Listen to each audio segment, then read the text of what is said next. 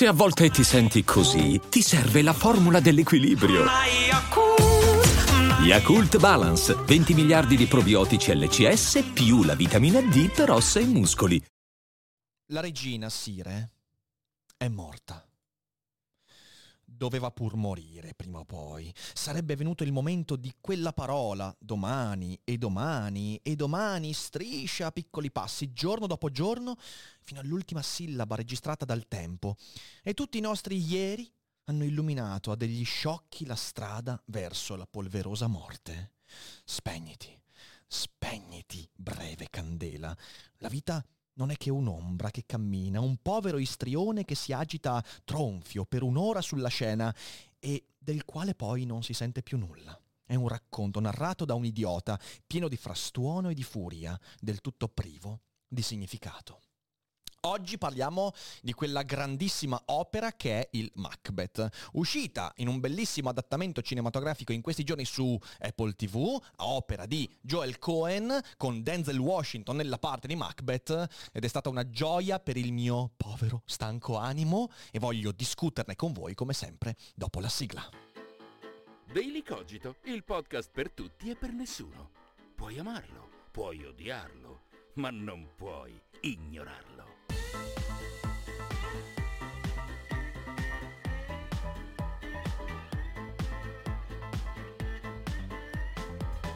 Macbeth è uscito su Apple TV e io avevo delle aspettative, lo aspettavo veramente da mesi quando uscì il primo teaser trailer e l'ho amato, signore e signori, l'ho amato. Io amo il Macbeth perché si tratta di uno dei testi shakespeariani più belli e significativi.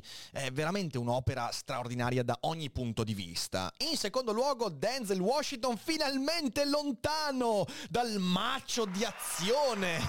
Basta!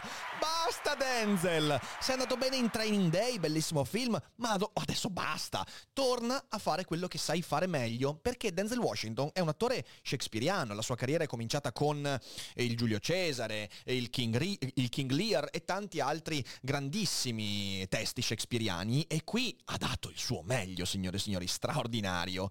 In terzo luogo, Joel Cohen ma non i fratelli Cohen. E questo non significa solo il fatto che Joel Cohen è in questa avventura solitaria senza Ethan, ma questo significa anche in barba tutti quelli che si aspettavano un Macbeth dei fratelli Cohen. Ma cosa volevate che fosse? Volevate che fosse tipo Ave Cesare con George Clooney nella parte di Macbeth che fa le faccette strane mentre parla con le streghe che fanno la profezia? No, per piacere, qui Joel Cohen fa veramente un'opera che rispetta i canoni shakespeariani nel vero senso della parola. E in fin dei conti si tratta anche di un riadattamento fedele nel testo e nella forma, ma soprattutto nelle atmosfere visionarie, le atmosfere minimaliste, un bianco e nero azzeccatissimo, angosciante, un'intimità squadernata dei personaggi, proprio come nel testo di Shakespeare. Un film quindi che ha rispettato in modo molto generoso le mie più alte aspettative e vi consiglio di guardarlo perché vale veramente la pena. E quale migliore occasione questa per parlare di Shakespeare, del Macbeth di Shakespeare, ponendoci questa domanda. Cosa racconta veramente Macbeth? Ovvero nel corpus delle opere di William Shakespeare. Cos'è che rende il Macbeth il Macbeth, senza confonderlo con altre opere? prima di partire, alcuni punti fondamentali. Se non avete mai letto Shakespeare, e io so che purtroppo in Italia Shakespeare non è molto letto, non è letto quanto bisognerebbe, perché è il nome lì, sì, vabbè, vabbè, oh, beh, oh, beh, Shakespeare, e poi uno non ha mai letto un cazzo di Shakespeare. Allora, quali sono i consigli che vi do? Quattro cose consiglio.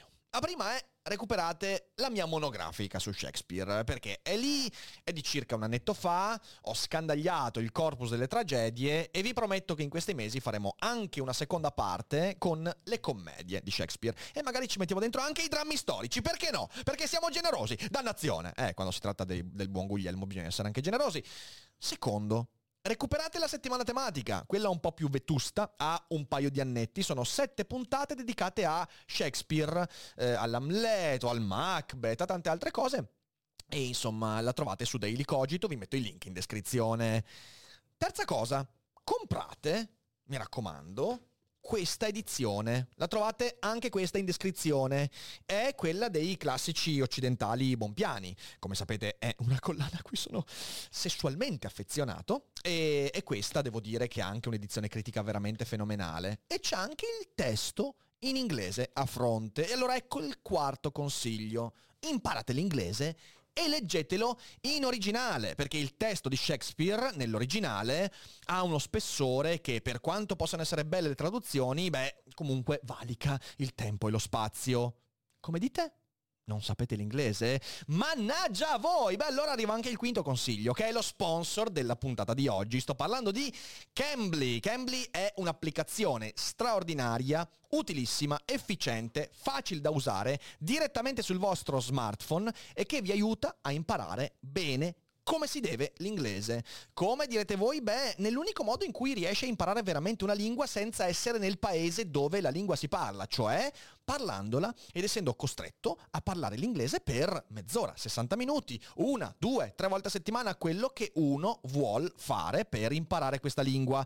Cambly ti permette infatti di avere delle lezioni, delle video chat one to one con insegnanti madrelingua in inglese provenienti da qualsiasi zona ge- geografica, quindi posso imparare l'inglese australiano, quello canadese, quello britannico, con gli accenti, con le provenienze, che uno può scegliere tranquillamente e anche da ogni campo del sapere. Per esempio, se devi imparare l'inglese in ambito informatico, tu avrai l'insegnante madrelingua che parla l'inglese tecnico informatico. Hai bisogno di discutere di letteratura, perché in realtà ti piace parlare di letteratura americana, puoi farlo con un insegnante madrelingua americano che ti parlerà di letteratura. Puoi parlare con filosofi, astronauti, oddio, astronauti ancora non li ho cercati, però insomma, astrofisici credo proprio di sì il Luca Perry inglese lo puoi cercare tranquillamente e insomma in lezioni one to one che vengono anche salvate nell'applicazione quindi puoi riascoltarle, rivederle per accorgerti degli errori e migliorarti Cambly è un'applicazione fantastica e con i codici sconto che trovi in descrizione potrai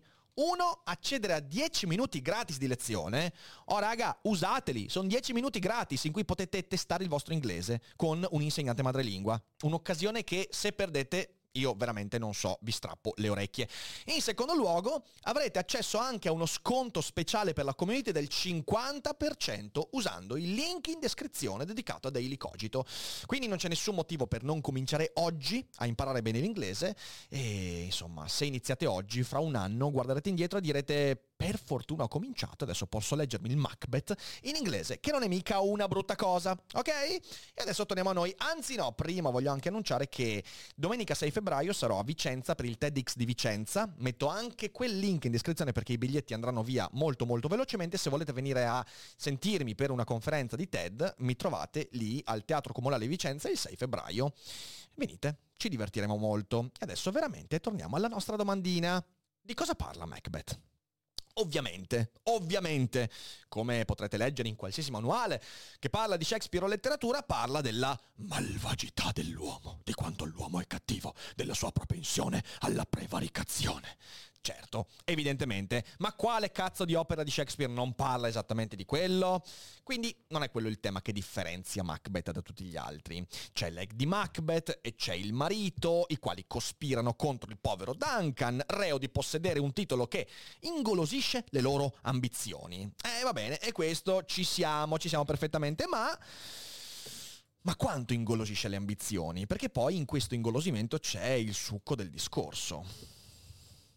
A un certo punto, nell'atto primo, scena settima, Macbeth sta pensando al suo attentato alla vita del re e dice, se fosse concluso una volta fatto, l'ideale sarebbe che fosse fatto presto. Se l'assassinio potesse irretire le conseguenze e catturare col suo semplice accadere il successo. Se il colpo potesse essere il tutto e la fine del tutto qui, qui e solo qui, su questa battigia del tempo, rischieremmo la vita futura.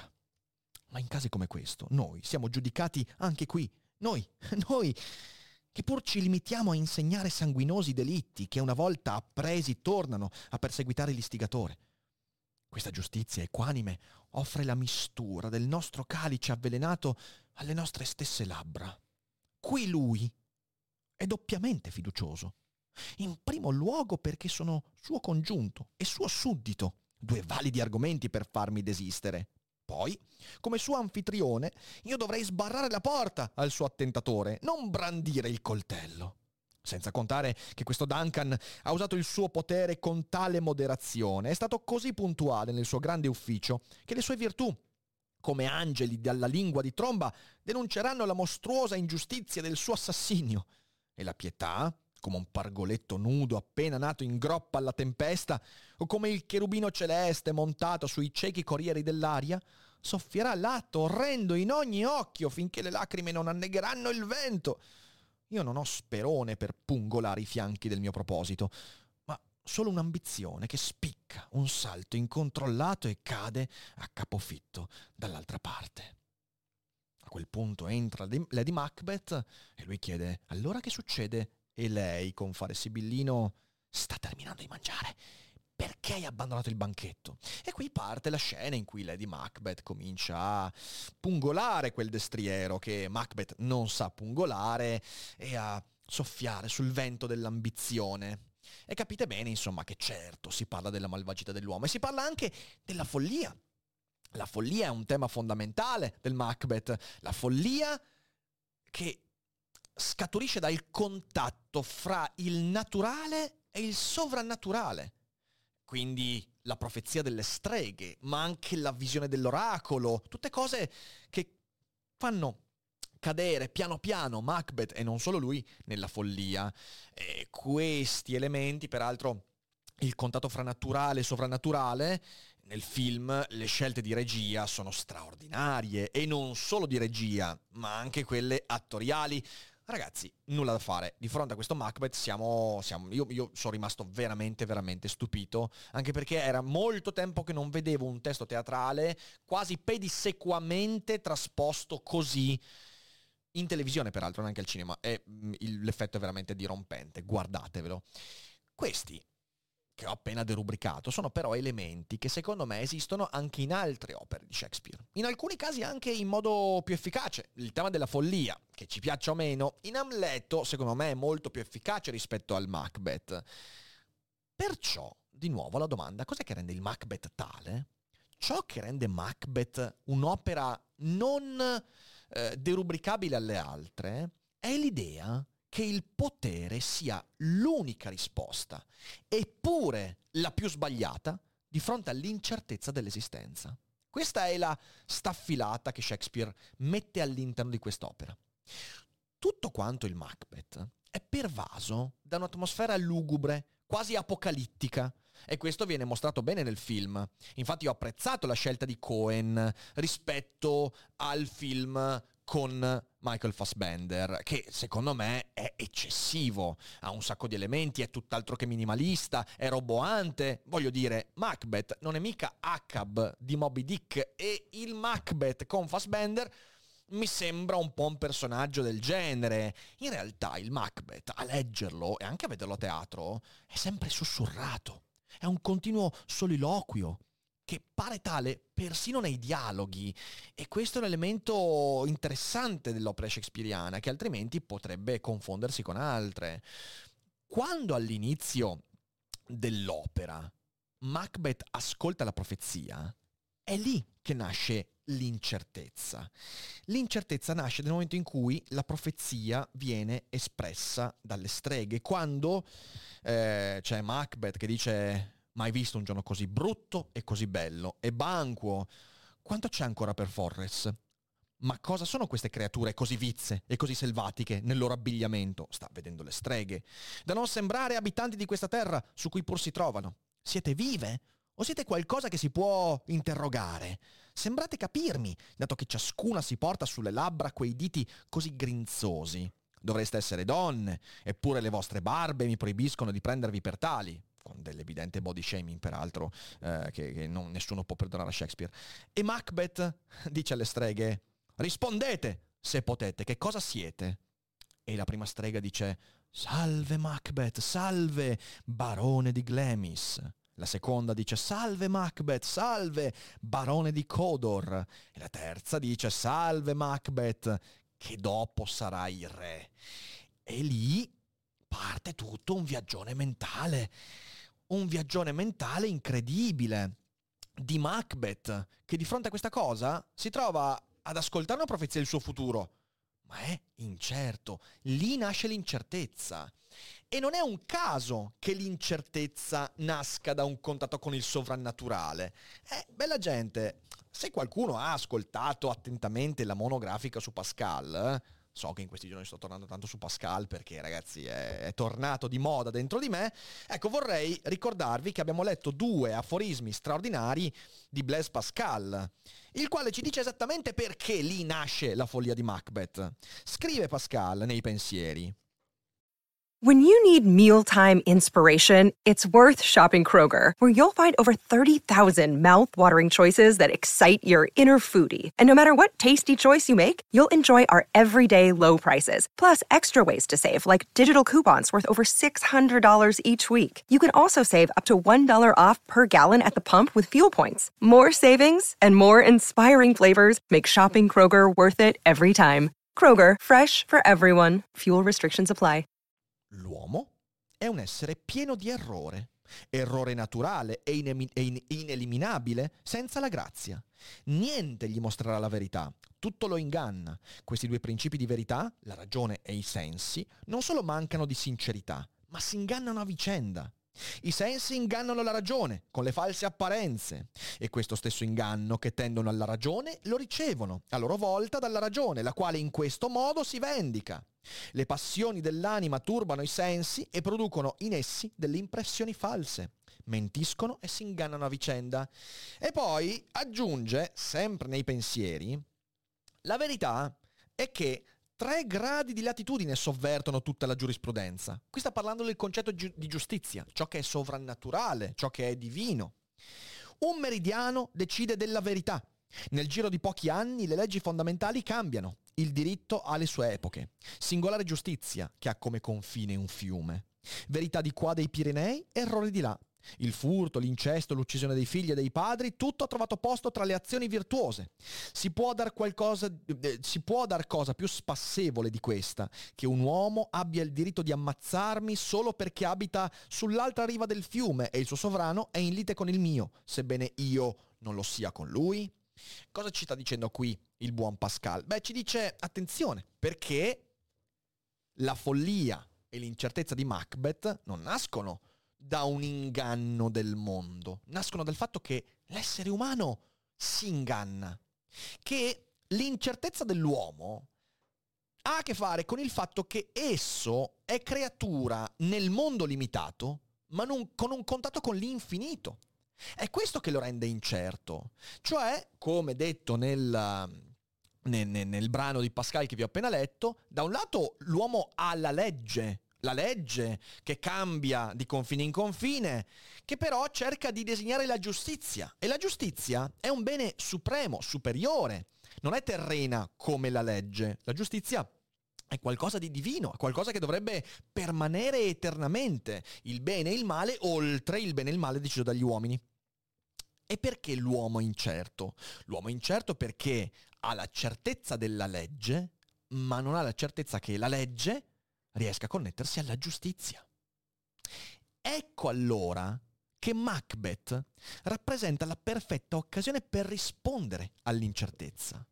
Quando l'uomo si rende conto che ogni opera della sua vita non corrisponderà mai a qualcosa che possa perdurare, che possa corrispondere alla verità, ma sarà sempre una piccola menzogna, un autoinganno, l'uomo mette in campo l'unica risposta che ha, che al tempo stesso è la risposta più sbagliata.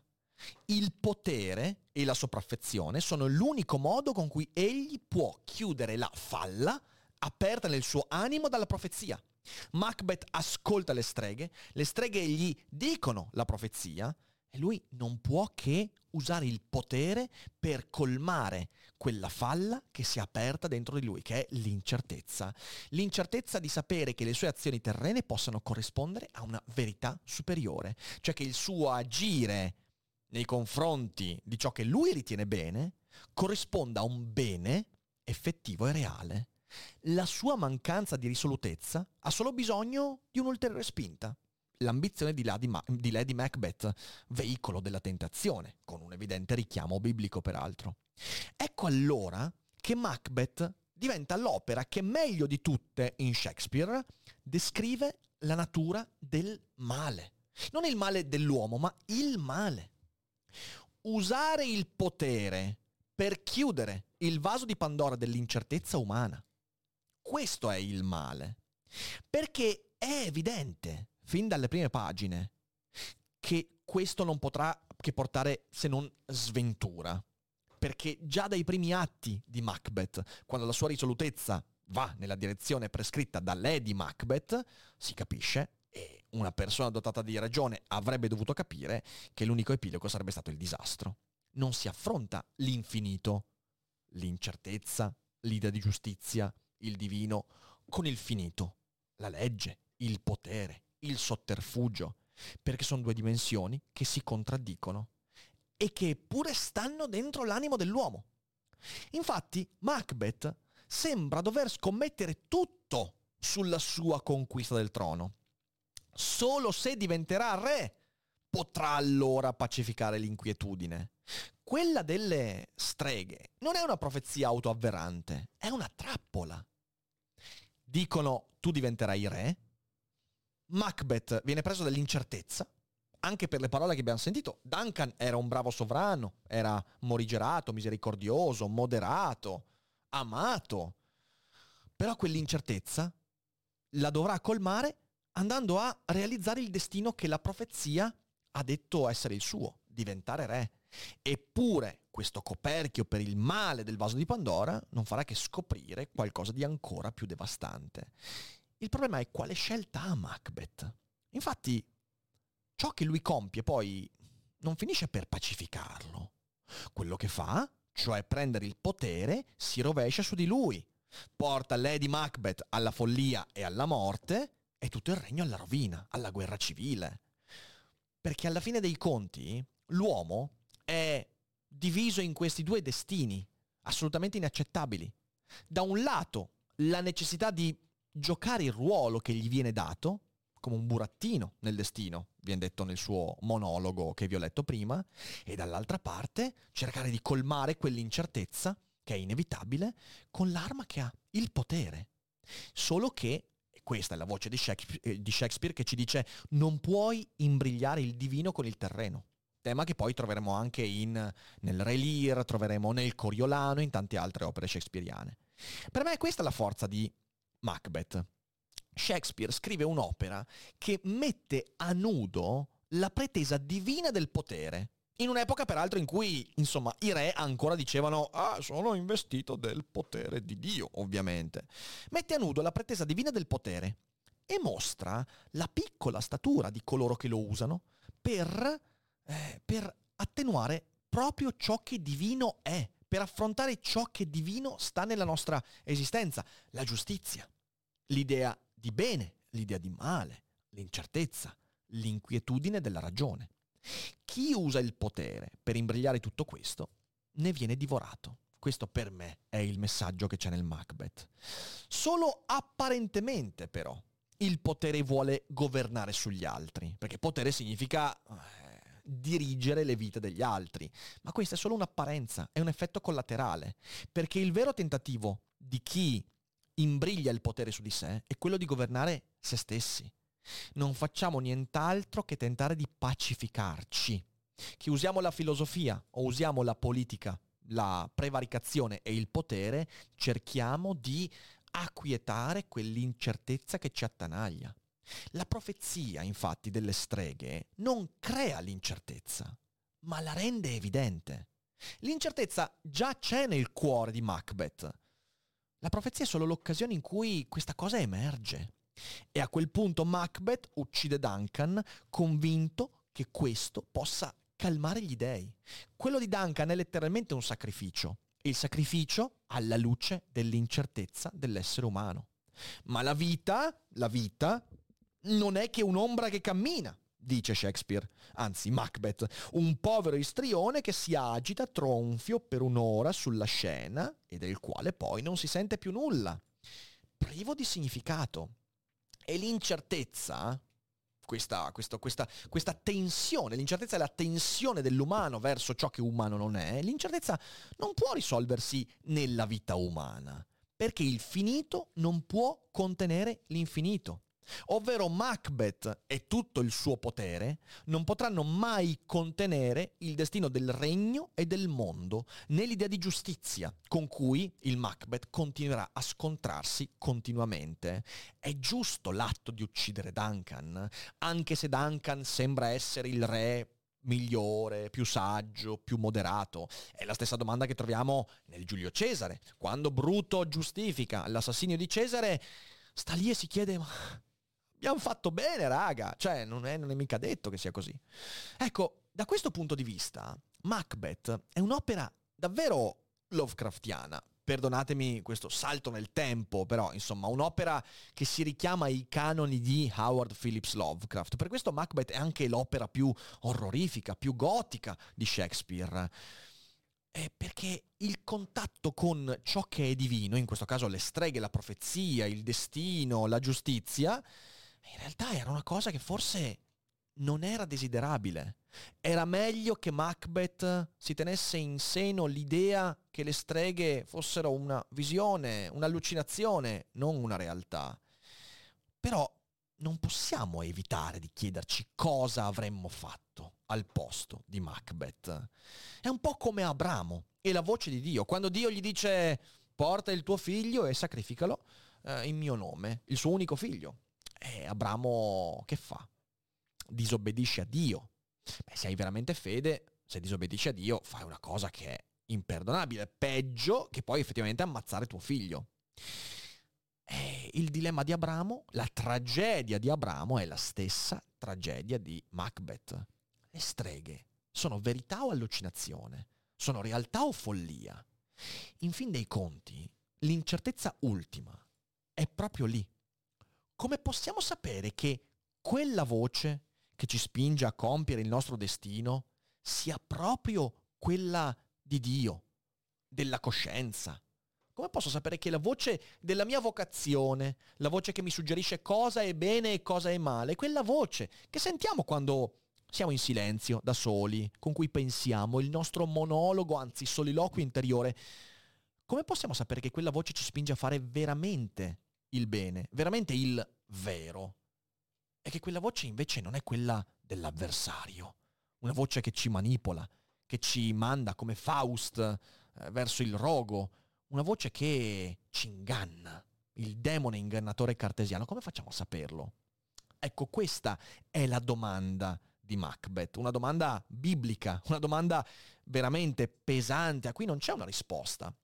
Una domanda che possiamo soltanto fare noi stessi e chiederci, ma io cosa avrei fatto al posto di Macbeth? Se un demone apparisse nella notte più buia e mi dicesse tu diventerai ciò, qualsiasi cosa, come, fa- come farò a sapere che quella voce sarà stata un'allucinazione o, o, o, realtà? Questa è la vera domanda. In fin dei conti, che ci piaccia o meno, da atei o credenti, ogni questione umana si infrange lì, sullo scoglio della fede. Perché Macbeth ha un problema di fede. La fede di sapere che quella voce di quelle streghe ha a che fare con la verità e non con una menzogna. Così come Abramo ha un problema di fede. La voce di Dio che gli dice sacrifica Isacco, lui ha fede che sia la voce di Dio. Ma poteva tranquillamente essere la voce del diavolo, la voce di un ingannatore, la voce della pazzia. Cosa, frem- cosa, co- cosa avremmo fatto al posto di Macbeth? Cosa avremmo fatto al posto di Abramo? E il potere l'avremmo preso o meno? Queste sono domande ovviamente che la tragedia di Macbeth non risolve, perché sono domande che dobbiamo porre a noi stessi nella nostra quotidianità. Per quanto possano sembrare domande grevi, pesanti, forse indesiderabili, prima o poi nella vita di ogni individuo umano quelle domande emergono e se scappiamo ci facciamo male. E invece bisogna affrontarle con i mezzi che abbiamo a disposizione. E Daily Cogito spero sia uno in parte di quei mezzi, quindi spero che la puntata vi sia piaciuta, spero che abbia portato a qualcosa di utile. Voi intanto utilizzate Cambly, andate a guardare i link in descrizione mi raccomando e poi venite a trovarci in live. Vi ricordo che nella giornata di lunedì 24 saremo in live dalle 14.30 su Twitch per seguire insieme, intanto fare un piccolo rassegnato stampa e poi seguire insieme eh, l'elezione sul, del Presidente della Repubblica. Sarà un pomeriggio da trascorrere insieme, chiacchierando, magari con qualche ospite, vediamo insomma di fare eh, qualche ragionamento utile e venite a trovarci e poi su Telegram e Instagram trovate tutto quanto l'agenda della settimana. Questa settimana abbiamo Alessandro De Concini, abbiamo Dario Moccia e poi venerdì sera anche la, lo special cogito su Bloodborne. E non dimenticate che non è tutto noia ciò che pensa. Ciao.